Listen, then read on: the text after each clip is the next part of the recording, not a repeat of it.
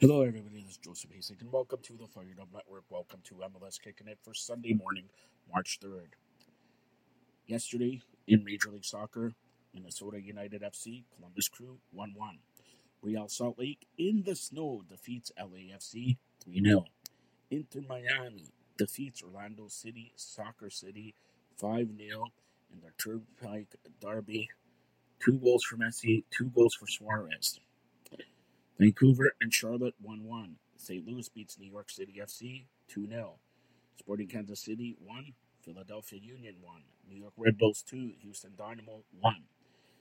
CF Montreal 2. FC Dallas 1. FC Cincinnati 2. Chicago Fire 1.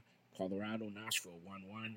Seattle and Austin 0 0. LA Galaxy defeats San Jose Earthquakes 3 1. And Portland Timbers DC United 2 2.